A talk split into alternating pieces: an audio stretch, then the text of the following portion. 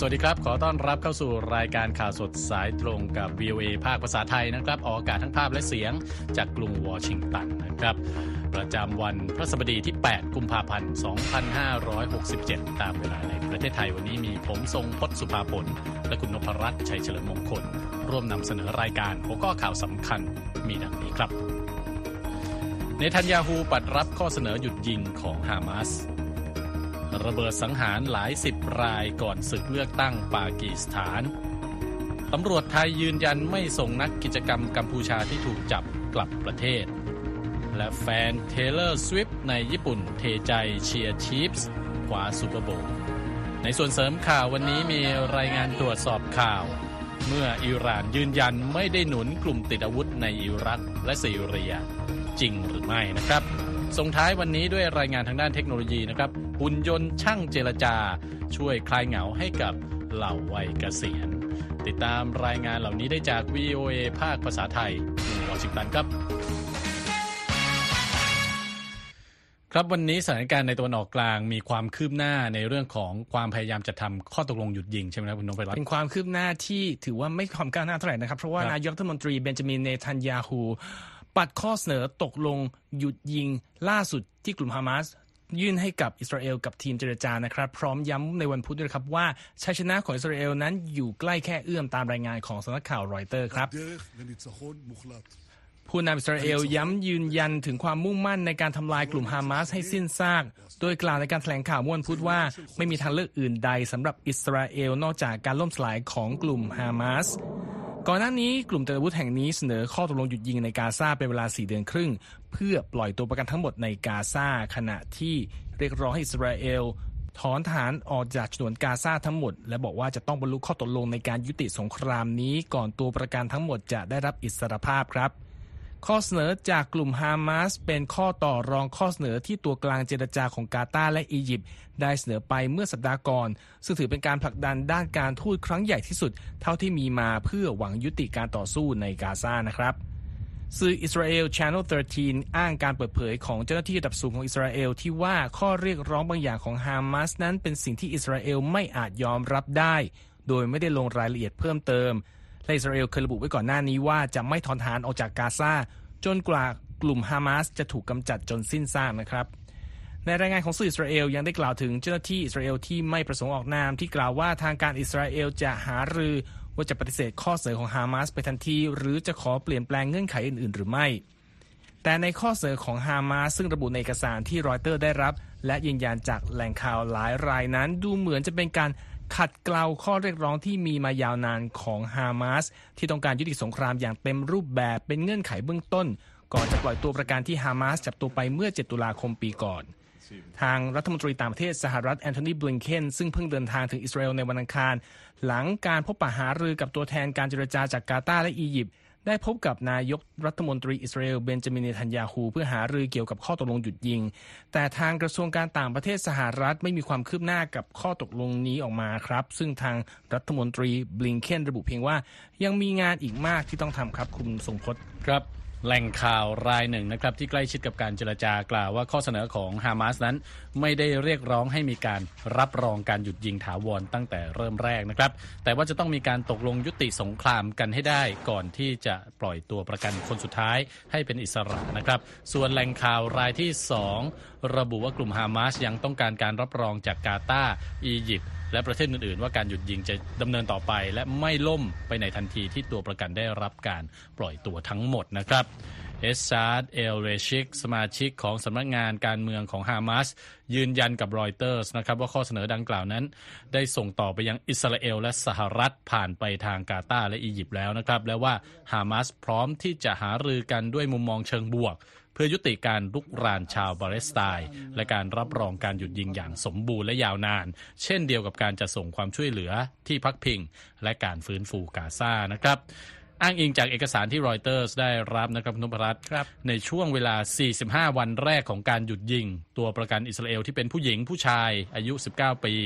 คนชราและคนป่วย จะได้รับการปล่อยตัวก่อนนะครับ เพื่อแลกกับหญิงและเด็กชาวปาเลสไตน์ที่ถูกคุมขังในเรือนจำอิสราเอล และอิสราเอลจะต้องถอนทหารออกจากพื้นที่ที่มีผู้คนหนาแน่นในกาซาด้วย ส่วนเฟสสองนะครับจะมีการปล่อยตัวประกันที่เหลือ และอิสราเอลจะต้องถอนทหารทั้งหมดออกจากกาซาแต่เฟสนี้จะยังไม่เริ่มต้นจนกว่าทุกฝ่ายจะได้บรรลุการเจรจา เกี่ยวกับเงื่อนไขที่ต้องการในการยุติปฏิบัติการทางทหารของทั้งสองฝ่าย และกลับคืนสู่ความสงบสุขอย่างสมบูรณ์นะครับ ส่วนเฟสที่3นะครับจะส่งร่างผู้เสียชีวิตคืนให้อีกฝ่ายหนึ่ง นั่นก็เป็น 3 เฟสนะครับทั้งนี้รัฐบาลกรุงวอชิงตันได้เรียกร้องให้มีการจัดทำข้อตกลงหยุดยิง และปล่อยตัวประกันเพื่อนำไปสู่การคลี่คลายความขัดแย้งในตะวันออกกลาง ซึ่งท้ายที่สุดแล้วจะนำไปสู่การเจรจาปลองดอง ระหว่างอิสราเอลและประเทศเพื่อนบ้าน ชาติอาหรับ รวมถึงการจัดตั้งรัฐปาเลสไตน์ซึ่งก็แน่นอนนะครับอิสราเอลก็ออกมาปฏิเสธเงื่อนไขที่ว่านี้นะครับ ไปทางปากีสถานบ้านครับ ทางการปากีสถานรายงานเมื่อวันพุธว่ามีผู้เสียชีวิตอย่างน้อย 30 คน และบาดเจ็บอีกหลายสิบคนนะครับจากเหตุระเบิด 2 จุดด้วยกัน ในจังหวัดบาลูจิสถานทางตอนใต้ของปากีสถาน ก่อนการเลือกตั้งที่จะมีขึ้นในวันพระสบดีนี้นะครับ เหตุระเบิดรุนแรง 2 จุดเกิดขึ้นในเขตพิชิน และคิลาไซฟุลลานะครับสร้างความกังวลเรื่องความปลอดภัย ก่อนที่ชาวปากีสถานจะออกมาใช้สิทธิ์เลือกตั้งทั่วประเทศในวันพระสบดีโฆษกของหน่วยงานท้องถิ่นในจังหวัดบาลูจิสถานกล่าวกับ BOA ว่าเป็นสิ่งสำคัญที่จะเน้นย้ำว่าการเลือกตั้งจะเดินหน้าต่อไป และว่ากลุ่มก่อการร้ายจะไม่มีสิทธิ์บั่นทอน กระบวนการประชาธิปไตยที่สำคัญนี้นะครับ ขณะนี้ยังไม่มีกลุ่มใดออกมาแสดงความรับผิดชอบนะครับ ซึ่งเป็นเหตุระเบิดที่เกิดขึ้นหนึ่งสัปดาห์หลังเหตุระเบิดระหว่างการรณรงค์หาเสียง ที่จังหวัดบาลูจิสถานเช่นกันทำให้มีผู้เสียชีวิต 5 ราย ซึ่งในครั้งนั้น กลุ่มรัฐอิสลามจังหวัดโครซอนหรือ ISK ซึ่งเป็นสาขาของกลุ่ม IS อ้างว่าเป็นผู้อยู่เบื้องหลังเหตุระเบิดดังกล่าวนะครับอันวาอัลฮาคาคา รักษาการนายกรัฐมนตรีปากีสถานออกแถลงการประนามเหตุระเบิดเมื่อวันพุธและย้ำ ถึงความมุ่งมั่นของรัฐบาลปากีสถานในการจัดการเลือกตั้งอย่างสงบเรียบร้อย ปากีสถานได้ระดมกำลังตำรวจและทหารตามคูหาเลือกตั้งทั่วประเทศนะครับ เพื่อดูแลความปลอดภัยให้กับผู้มีสิทธิ์เลือกตั้งทั่วประเทศในครั้งนี้ด้วยนะครับ จากประเด็นความรุนแรงนะครับไปที่เรื่องของรายงานการตรวจสอบข่าวโดยโพลีกราฟนะครับซึ่งสถานการณ์ความตึงเครียดในภูมิภาคตะวันออกกลางนะครับ ยกระดับสูงอย่างต่อเนื่องในช่วงไม่กี่เดือนที่ผ่านมา แล้วก็มีการบ่งชี้ว่าอิหร่านเป็นผู้อยู่เบื้องหลัง แต่ทางอิหร่านก็ออกมาปฏิเสธอย่างต่อเนื่องนะครับ ว่าไม่ได้มีส่วนเกี่ยวข้องกับกลุ่มติดอาวุธกลุ่มใด ๆ เลย ทางโพลิกราฟก็ไปตรวจสอบความจริงเกี่ยวกับเรื่องนี้นะครับ คุณนพรัตน์ชัยเฉลิมมงคลมีรายงานมาเสนอครับครับ ประเด็นนี้ก็ต้องกลับไปดูตั้งแต่เมื่อเกิดเหตุการณ์โจมตีด้วยโดรนเข้าใส่ ฐานทัพอเมริกันที่อยู่ทางตะวันออกเฉียงเหนือของจอร์แดนเมื่อเร็วนี้ที่ทำให้มีเจ้าหน้าที่ทหารของสหรัฐเสียชีวิต 3 นาย และมีผู้ได้รับบาดเจ็บกว่า 40 คนนะครับ และสหรัฐก็เชื่อว่าเป็นฝีมือของกลุ่มต่อต้านอิสลามแห่งอิรัก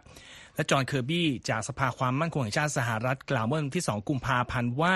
กลุ่มนี้เป็นองค์กรแม่ข่ายของเหล่านักรบติดอาวุธที่อิหร่านหนุนหลังอยู่ ซึ่งรวมถึงกลุ่มกาตาอิบเฮซบอลลาห์หลังจากนั้นลอยด์ออสตินรัฐมนตรีกลาโหมสหรัฐก็กล่าวว่า ข้อมูลที่แน่นอนว่าอิหร่านรู้เห็นเกี่ยวกับการโจมตีหรือไม่นั้น เขาบอกว่าไม่ใช่เรื่องสำคัญครับคุณทรงพจน์ครับเพราะว่าสาธารณรัฐอิสลามอิหร่าน เป็นผู้ให้การสนับสนุนให้เงินช่วย ในบางกรณีจัดการฝึกอบรมเกี่ยวกับอาวุธล้ำสมัยต่างๆ ให้กับกลุ่มเหล่านี้ และยืนยันว่ากลุ่มต่างๆ เหล่านี้ เป็นตัวแทนหรือว่า proxy ของอิหร่าน แต่อิหร่านก็กล่าวปฏิเสธคำกล่าวหาทั้งหมดนะครับ โดยอามีซาอิดอิราวานี ผู้ทูตอิหร่านประจำสหประชาชาติ ส่งจดหมายให้แก่สภา คณะมนตรีความมั่นคงแห่งสหประชาชาติ และเนื้อหาก็มีดังนี้นะครับว่าไม่มีคนกลุ่มใดที่เกี่ยวพันกับกองกำลังของสาธารณรัฐอิหร่านอิสลามอิหร่านนะครับ ไม่ว่าจะเป็นในอิรักซีเรียหรือว่าที่ใดก็ตามที่ดำเนินปฏิบัติการโดยตรงหรือทางอ้อม ภายใต้การควบคุมของสาธารณรัฐอิสลามอิหร่าน หรือทำการในะนาของเราโพลิกราฟตรวจสอบแล้วพบว่าคำยืนยันนี้เป็นความเท็จครับ ครับปกติแล้วโพลิกราฟเนี่ยก็จะไปหาข้อมูลมาสนับสนุนคำเอ่อตีความว่าตกลงว่าเป็นจริงหรือเป็นเท็จ ครั้งนี้ครับนี่มีข้อมูลอะไรที่มาสนับสนุนบ้างก็อย่างหนึ่งครับเป็นรายงานข่าวของ CBS News นะครับครับเมื่อวันที่ 1 กุมภาพันธ์ที่ระบุว่าองค์กรคลังสมองด้านกลาโหม และความมั่นคงที่ชื่อ Royal United Services Institute ของอังกฤษประเมินว่ามีกลุ่มติดอาวุธอย่างน้อย 40 กลุ่ม ที่รับเงินทุนอย่างเหนียวแน่น และอยู่ภายใต้การดูแลอย่างใกล้ชิด โดยกองกำลังพิทักษ์การ ปฏิวัติอิสลามของอิหร่านนะครับ ส่วนนิตยสาร Homeland Security Today ของสหรัฐ ระบุในบทวิเคราะห์ที่ตีพิมพ์มาวันที่ 1 กุมภาพันธ์เช่นกันว่า กลุ่มติดอาวุธที่มีอิหร่านควบคุมอยู่ คือผู้ที่อยู่เบื้องหลังการโจมตีก่อการร้ายส่วนใหญ่ จากทั้งหมดกว่า 3,000 ครั้งระหว่างปี 2018 และ 2023 ในภูมิภาคตะวันออกกลาง และภูมิภาค Horn of Africa ครับขณะเดียวกันองค์กร Council on Foreign Relations หรือว่า CFR ของสหรัฐ มีรายงานว่ากองกำลังคุตส์ของอิหร่าน ซึ่งเป็นส่วนหนึ่งของกองกำลังพิทักษ์การปฏิวัติอิสลามทำหน้าที่ประสานงานสื่อสารระหว่างกรุงเตหะราน และตัวแทนอื่นๆ รวมทั้งช่วยจัดการอบรม หาอาวุธและหาเงินทุนให้ด้วย องค์กรนี้ยังอ้างอิงรายงานวิจัยร่วมของหนังสือพิมพ์ The Financial Times และ International Institute for Strategic Studies และจะทำข้อมูลของกลุ่มติดอาวุธที่เขาบอกว่ามีอิหร่านนุนหลังอยู่ แล้วก็มีชื่อเสียงสุด 12 แห่งในภูมิภาคตะวันออกกลาง และแอฟริกาที่ประเมินว่าจำนวนนักรบของกลุ่มติดอาวุธทั้ง 12 กลุ่มนั้น น่าจะมีระหว่างแสน24,000ถึงเกือบ200,000 คนนะครับ โดย 9 ใน 12 กลุ่มนั้น อิหร่านควบคุมอย่างแน่นหนาที่เหลือก็คือควบคุมอย่างปานกลาง อันนี้เป็นการหาข้อมูลของโพลิกราฟนะครับ ครับ ทีนี้ในส่วนของรัฐบาลสหรัฐเองนะครับมีการตรวจสอบหาหลักฐานมาสนับสนุนข้อกล่าวหาที่ว่าอิหร่านอยู่เบื้องหลังกลุ่มติดอาวุธในตะวันออกกลางบ้างหรือเปล่าครับกลุ่มหนึ่งที่ชอบพูดถึงก็คือครับ กระทรวงต่างการต่างประเทศสหรัฐจะพูดถึงกลุ่มเฮสบอลานะครับที่เป็นกลุ่มติดอาวุธ แล้วก็เป็นพรรครัฐบาลการอ่าพรรคการเมืองครับของเลบานอนครับเขารู้กันดีว่ามีส่วนเกี่ยวข้องกับการก่อการร้ายหลายต่อหลายครั้ง กลุ่มนี้เขาบอกว่าได้เงินช่วยเหลือปีละราว 700 ล้านดอลลาร์จากอิหร่านครับ ขณะที่กรุงเตหะรานก็มอบเงินประมาณ 100 ล้านดอลลาร์ต่อปี ให้กับกลุ่มต่างๆ ของปาเลสไตน์เช่นฮามาสและกองกำลังอิสลามิกจิฮัดปาเลสไตน์ด้วยยังมีการระบุด้วยนะครับคุณคมพจน์ว่าครับตั้งแต่ช่วงคริสตศตวรรษที่ 1990 มาอิหร่าน ให้การสนับสนุนและก็ฝึกอบรม กลุ่มหัวรุนแรงต่างๆ เช่น กลุ่ม กาดายิบเฮสบอลาของอิรัก กลุ่มติดอาวุธซาดยาอัลอัชตาของบาเรน และกลุ่มฮามาสของปาเลสไตน์ผ่านกองกำลังพิทักษ์การปฏิวัติอิสลามมาโดยตลอด และองค์กรคลังสมอง Wilson Center อ้างข้อมูลจากกระทรวงการต่างประเทศสหรัฐในรายงานที่ออกมาเมื่อเดือนกันยายนปีที่แล้วนะครับว่าระหว่างปี 2012 และ 2023 นั้นรัฐบาลอิหร่านใช้จ่ายเงินถึงกว่า 16,000 ล้านดอลลาร์ พื่อสนับสนุนรัฐบาลประธานาธิบดีประชาอัลอาซาดของซีเรีย รวมทั้งกลุ่มติดวุธต่าง ๆ ที่เป็นตัวแทนของซีเรีย และอิรักและเยเมนด้วยนี่ก็เป็นหลักฐานที่ทุกฝ่ายนำมาเสนอเพื่อหักล้างคำกล่าวอ้างของอิหร่านครับ ครับ รายงานตรวจสอบข่าวนะครับของทาง VOA ภาคภาษาไทยเราก็นำมาเสนออย่างต่อเนื่องนะครับ เข้าไปอ่านได้อีกครั้งที่เว็บไซต์ voa thai com นะครับรวมทั้งติดตามเราได้ทางแพลตฟอร์มสื่อออนไลน์ต่างๆนะครับ Facebook Instagram YouTube และ X ครับ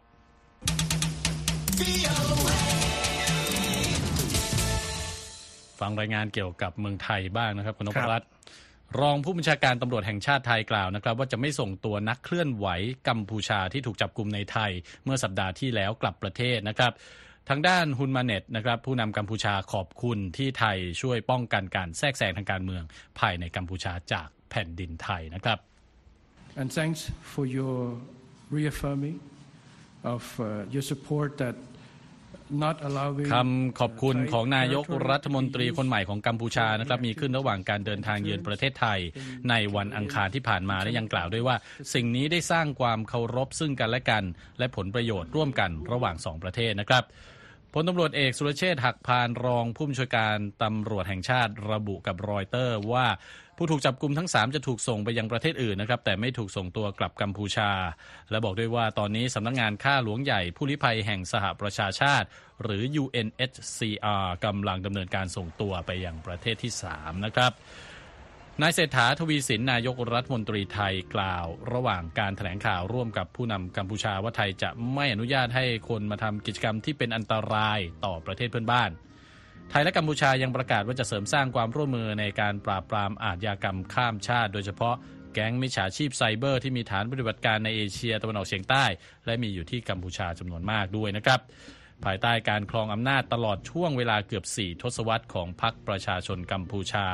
โดยฮุนเซน บิดาของฮุนมาเน็ต กัมพูชามีการเติบโตทางเศรษฐกิจและการพัฒนาที่รวดเร็วนะครับท่ามกลางการปิดกั้นเสรีภาพการแสดงออก การสกัดกั้นฝ่ายค้านให้ขึ้นมามีอำนาจ รวมถึงการจับกลุ่มคุมขังคู่แข่งทางการเมือง และการนำตัวบุคคลเหล่านั้น กลับมาจากการลี้ภัยในประเทศเพื่อนบ้าน การขึ้นสวมนาจของฮุนมาเน็ตนะครับซึ่งสำเร็จการศึกษาจากอังกฤษ และจากโรงเรียนเตรียมทหารในสหรัฐ เป็นที่จับตามองของชาติตะวันตกนะครับ ว่าจะดำเนินนโยบายที่เป็นเสรีนิยม และเปิดกว้างต่อการวิพากษ์วิจารณ์มากขึ้นหรือไม่นะครับคุณนพรัครับ ครับมาติดตามประเด็นการเมืองของสหรัฐกันบ้างนะครับ ทีมตัวแทนพรรคริพับลิกันที่เป็นส่วนที่รับหน้าที่ช่วยหาเสียง ชิงเก้าอี้ประธานาธิบดีสหรัฐของนิกกี้เฮลี่ยืนยันนะครับ ว่าเธอยังอยู่ในสังเวียนนี้ต่อไป แม้ว่าจะพ่ายในการเลือกตั้งขั้นต้นในรัฐเนวาดาเมื่อค่ำคืนวันอังคารที่ผ่านมาจากพลังของกลุ่มผู้มีสิทธิ์ออกเสียงที่ไม่ประสงค์ลงคะแนนในรัฐดังกล่าวตามรายงานของรอยเตอร์ครับ เฮลี่พ่ายแพ้ในศึกเลือกตั้งขั้นต้นในวันอังคาร แม้ว่าเธอจะเป็นผู้สมัครเพียงคนเดียวที่ได้รับบรรจุชื่อในการเลือกตั้งขั้นต้นที่รัฐเนวาดาครับ โดยเธอได้คะแนนไป 31%ตามหลัง 63%ของบัตรเลือกตั้งที่ไม่ลงคะแนนให้กับผู้สมัครคนใดครับ ขณะที่ไม่มีผู้สมัครคนอื่นใดจากพรรคริพับลิกันที่ได้คะแนนเสียงจากรัฐนี้ตามการเปิดเผยของเจ้าหน้าที่การเลือกตั้งในเนวาดานะครับ โอลิเวียเปเรสคิวบาสโฆษกของเฮลี่กล่าวว่า กระบวนการดังกล่าวมีขึ้นเพื่อสนับสนุนทรัมป์และบอกด้วยว่าแม้แต่โดนัลด์ทรัมป์เองก็รู้ว่า เมื่อคุณเล่นสล็อตเพนนีเจ้ามือมักจะชนะเสมอ เราไม่สนใจที่จะเล่นเกมโกงไว้เพื่อทรัมป์และว่าเราจะเดินหน้าเต็มที่สำหรับสนามเซาท์แคโรไลนาและสนามอื่น ๆ อย่างไรก็ตามครับบุคคลที่ใกล้ชิดกับเฮลี่ซึ่งไม่ประสงค์ออกนามบอกกับรอยเตอร์เมื่อวันพุธว่าผลเลือกตั้งขั้นต้นที่ออกมาในเนวาดานั้น เป็นสถานการณ์อันน่าอับอายครับคุณทรงพจน์ครับขณะที่อดีตประธานาธิบดีโดนัลด์ทรัมป์โพสต์ในสื่อสังคมออนไลน์ Truth Social ของตนว่าเป็นคืนที่ย่ำแย่สำหรับนิกกี้เฮลี่และบอกว่าแพ้เกือบ 300 จุดในรัฐเนวาดา ให้กับผู้ที่ไม่ลงคะแนนให้กับผู้สมัครคนใด คอยดูนะว่าเธอจะประกาศชัยชนะแน่ เฮลี่มุ่งเป้าคว้าชัยที่รัฐเซาท์แคโรไลนาครับ ซึ่งเธอเคยดำรงตำแหน่งผู้ว่าการรัฐนี้มาถึง 6 ปี แต่ผลโพลชี้ว่าทรัมป์ยังคงทำคะแนนนำโด่งในรัฐนี้ ในการสำรวจก่อนศึกเลือกตั้งขั้นต้น วันที่ 24 กุมภาพันธ์นะครับส่วนประธานาธิบดีโจไบเดนจากพรรคเดโมแครตได้คะแนน 89%ของผู้มีสิทธิ์ออกเสียงในการเลือกตั้งที่คาดว่า จะเป็นนัดล้างตาระหว่างเขากับอดีตประธานาธิบดีทรัมป์และเป็นจุดทดสอบความเป็นประชาธิปไตยของสหรัฐด้วย ผู้มีสิทธิ์ออกเสียงในการเลือกตั้งขั้นต้นที่สนับสนุนพรรคริพับลิกันและบรรดานักการเมืองฝั่งริพับลิกันต่างก็ยังสนับสนุนทรัมป์ครับแม้ว่าเขาจะเผชิญกับคดีความรุมเร้า โดยเมื่อวันอังคารนะครับสารอุทธรณ์ของรัฐบาลกลางสหรัฐ ลงความเห็นว่าอดีตผู้นำสหรัฐรายนี้สามารถถูกดำเนินคดีได้ โดยในข้อหาพยายามล้มผลการเลือกตั้งเมื่อปี 2020 ที่เขาแพ้ให้กับไบเดน ขณะที่ต้องติดตามกันต่อไปนะครับ ว่าในวันพฤหัสบดีนี้ศาลสูงสหรัฐจะรับฟังและพิจารณาข้อโต้แย้งว่าทรัมป์จะถูกตัดออกจากรายชื่อบัตรเลือกตั้งในรัฐโคโลราโด จากเหตุจราจนที่อาคารรัฐสภาวันที่ 6 มกราคมปี 2021 หรือไม่นะครับ ครับผมยังเป็นเรื่องของประเด็นที่เกี่ยวกับในสหรัฐนะครับครับเป็นการเจรจาของผู้แทนของสหรัฐกับจีนนะฮะซึ่งครั้งนี้ไปเจรจากันที่กรุงปักกิ่งนะครับ คุณนพรัตน์ ประเด็นที่สำคัญก็คือเรื่องของความแตกต่างทางด้านเศรษฐกิจ โดยเฉพาะเรื่องการค้าและภาษีนะครับ กระทรวงการคลังจีนเปิดเผยว่าการประชุม Economic Working Group ของสหรัฐและจีนได้มีทางจีนเนี่ยได้คัดค้านการขึ้นภาษีกับสินค้าที่ส่งออกไปจากจีนนะครับรวมทั้งข้อจำกัดอื่น ๆ ทั้งด้านการค้าการลงทุนและเทคโนโลยี สื่อ Global Times ของจีนรายงานว่าการเจรจาเป็นไปอย่างสร้างสรรค์ท่ามกลางความแตกต่างของสองประเทศนะครับ แต่ก็เป็นการส่งสัญญาณด้านบวกต่อธุรกิจของจีนกับสหรัฐ รวมทั้งประชาคมโลกด้วยนะฮะ ส่วนกระทรวงการคลังสหรัฐก็บอกว่าอเมริกาไม่ได้ต้องการแบ่งแยกเศรษฐกิจของสองประเทศออกจากกัน แต่ต้องการให้เกิดความสัมพันธ์ทางเศรษฐกิจที่เข้มแข็งระหว่างกันมากกว่านะครับ ทั้งสองฝ่ายตกลงเจรจาอีกครั้งในเดือนเมษายนนี้นะครับ สำหรับดัชนีหุ้นในสหรัฐวันนี้นะครับดาวโจนส์เพิ่มขึ้น 156 จุดนะครับ ปิดที่ 38,677 จุด Standard Poor's เพิ่มขึ้น 41 จุดนะครับ ปิดที่ 4,995 จุด NASDAQ เพิ่มขึ้น 10,000เอ่อ148จุดปิดที่ 15,757 จุดนะครับ ส่วนราคาทองคำวันนี้ลดลง 0.08%นะครับปิดที่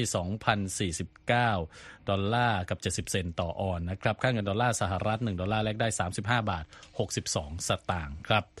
คุณผู้ฟังกำลังรับฟังข่าวสดสายตรงจาก Voice of America ภาคภาษาไทยนะครับ เร็วๆนี้นะฮะเดี๋ยวติดตามสารคดีชิ้นใหม่จากครับ VOA ภาคภาษาไทยนะครับครับ เรื่อง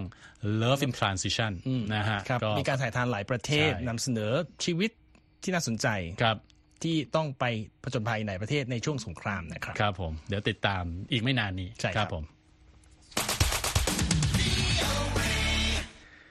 ไปกันที่ออสเตรเลียคุณนพครัรับบ มีประเด็นน่าสนใจครับออสเตรเลียเตรียมเสนอกฎหมาย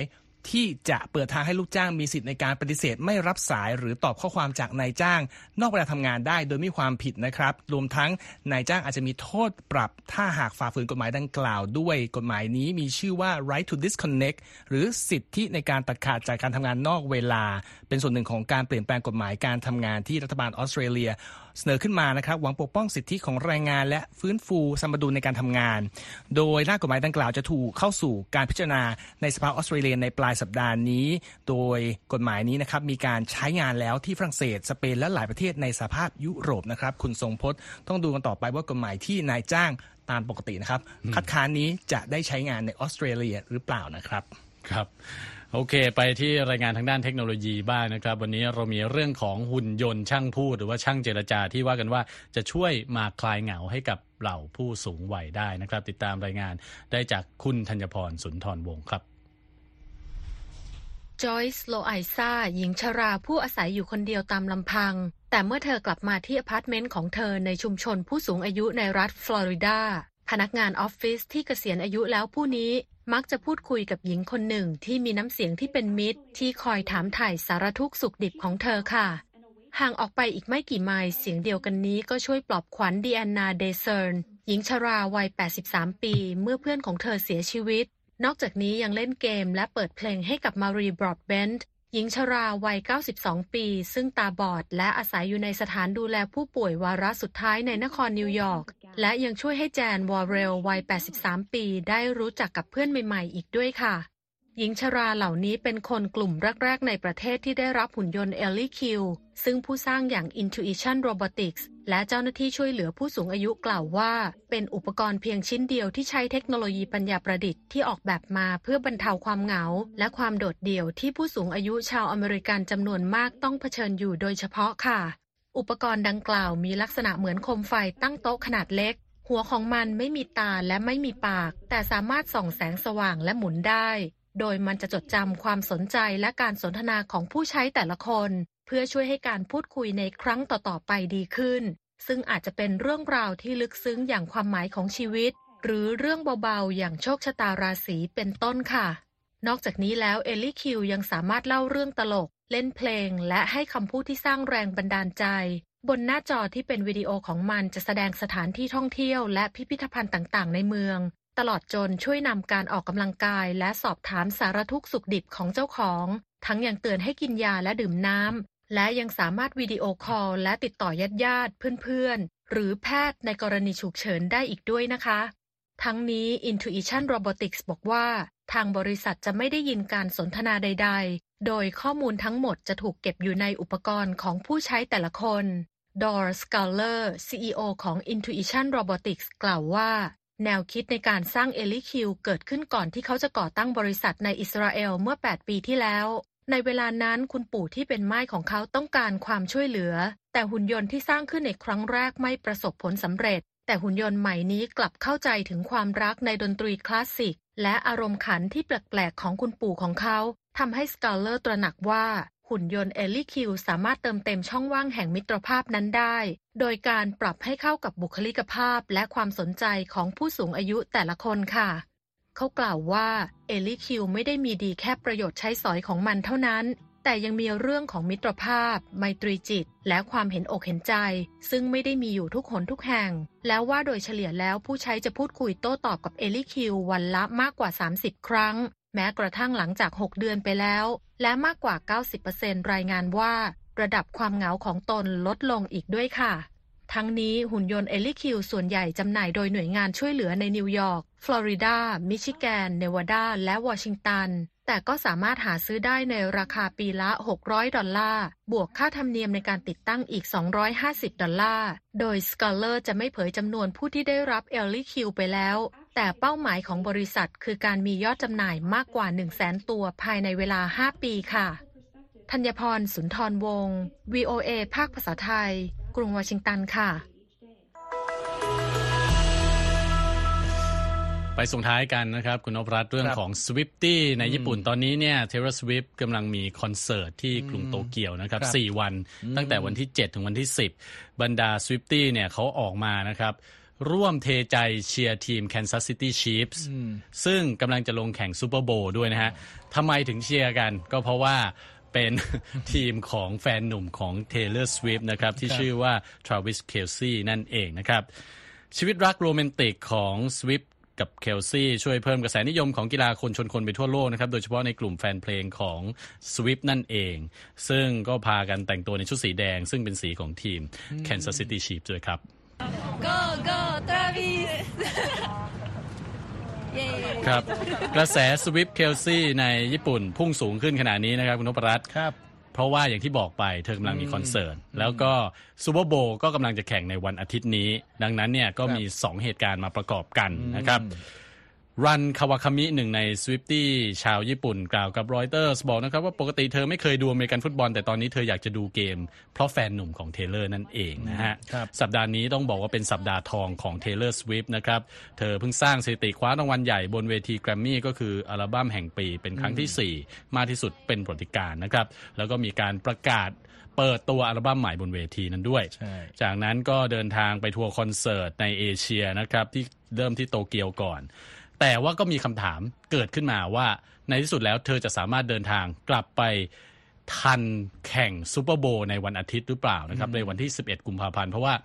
เวลาต้องข้ามโซนเวลาจากญี่ปุ่น กลับครับมาอเมริกาที่นครลาสเวกัสเนี่ยหมายถึงหมายความว่าต้องเสียเวลาหายไป 20 ชั่วโมงอ่าก็เป็นคำถาม แต่ว่าทางสวิฟนะฮะแล้วก็ทางแฟนๆ ของสวิฟก็ยืนยันนะครับว่าเธอน่าจะกลับไปทันแข่งขันซูเปอร์โบว์ระหว่างทีม Kansas City Chiefs กับ San Francisco 49er อย่างแน่นอนนะครับ แม้ว่าตอนนี้ต้องบอกว่า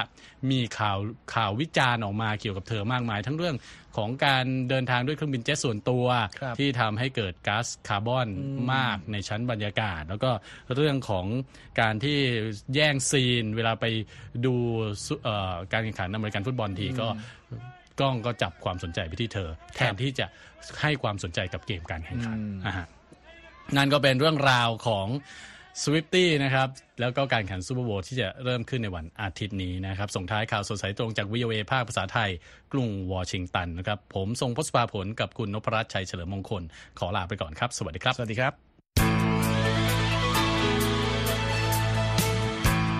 ครับและที่จบไปเป็นรายการจาก VOA ภาคภาษาไทย รายงานสดส่งตรงจากกรุงวอชิงตันประเทศสหรัฐ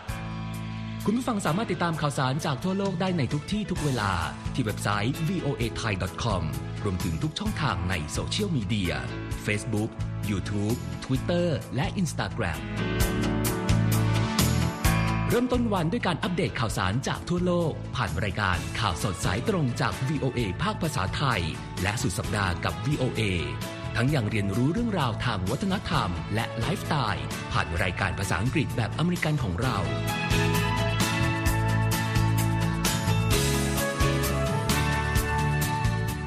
ดตามความเคลื่อนไหวในประเทศสหรัฐ การเมืองอเมริกัน พร้อมเข้าใจที่มาที่ไปของเหตุการณ์สำคัญ รวมถึงข่าวต่างประเทศ จากแหล่งข่าวที่เชื่อถือได้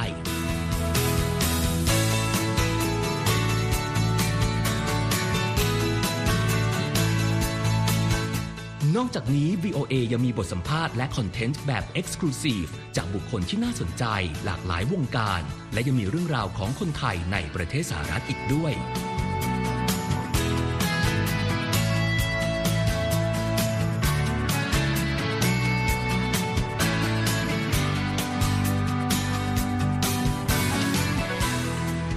คุณนะครับที่ให้ VOA ไทยเป็นส่วนหนึ่งในการติดตามข่าวสารสาระและเกร็ดความรู้ของคุณ จากรายการต่างๆ ที่เรามุ่งมั่นนำเสนอ เพื่อความเที่ยงตรง ทันเหตุการณ์ และมีประโยชน์ในทุกๆวัน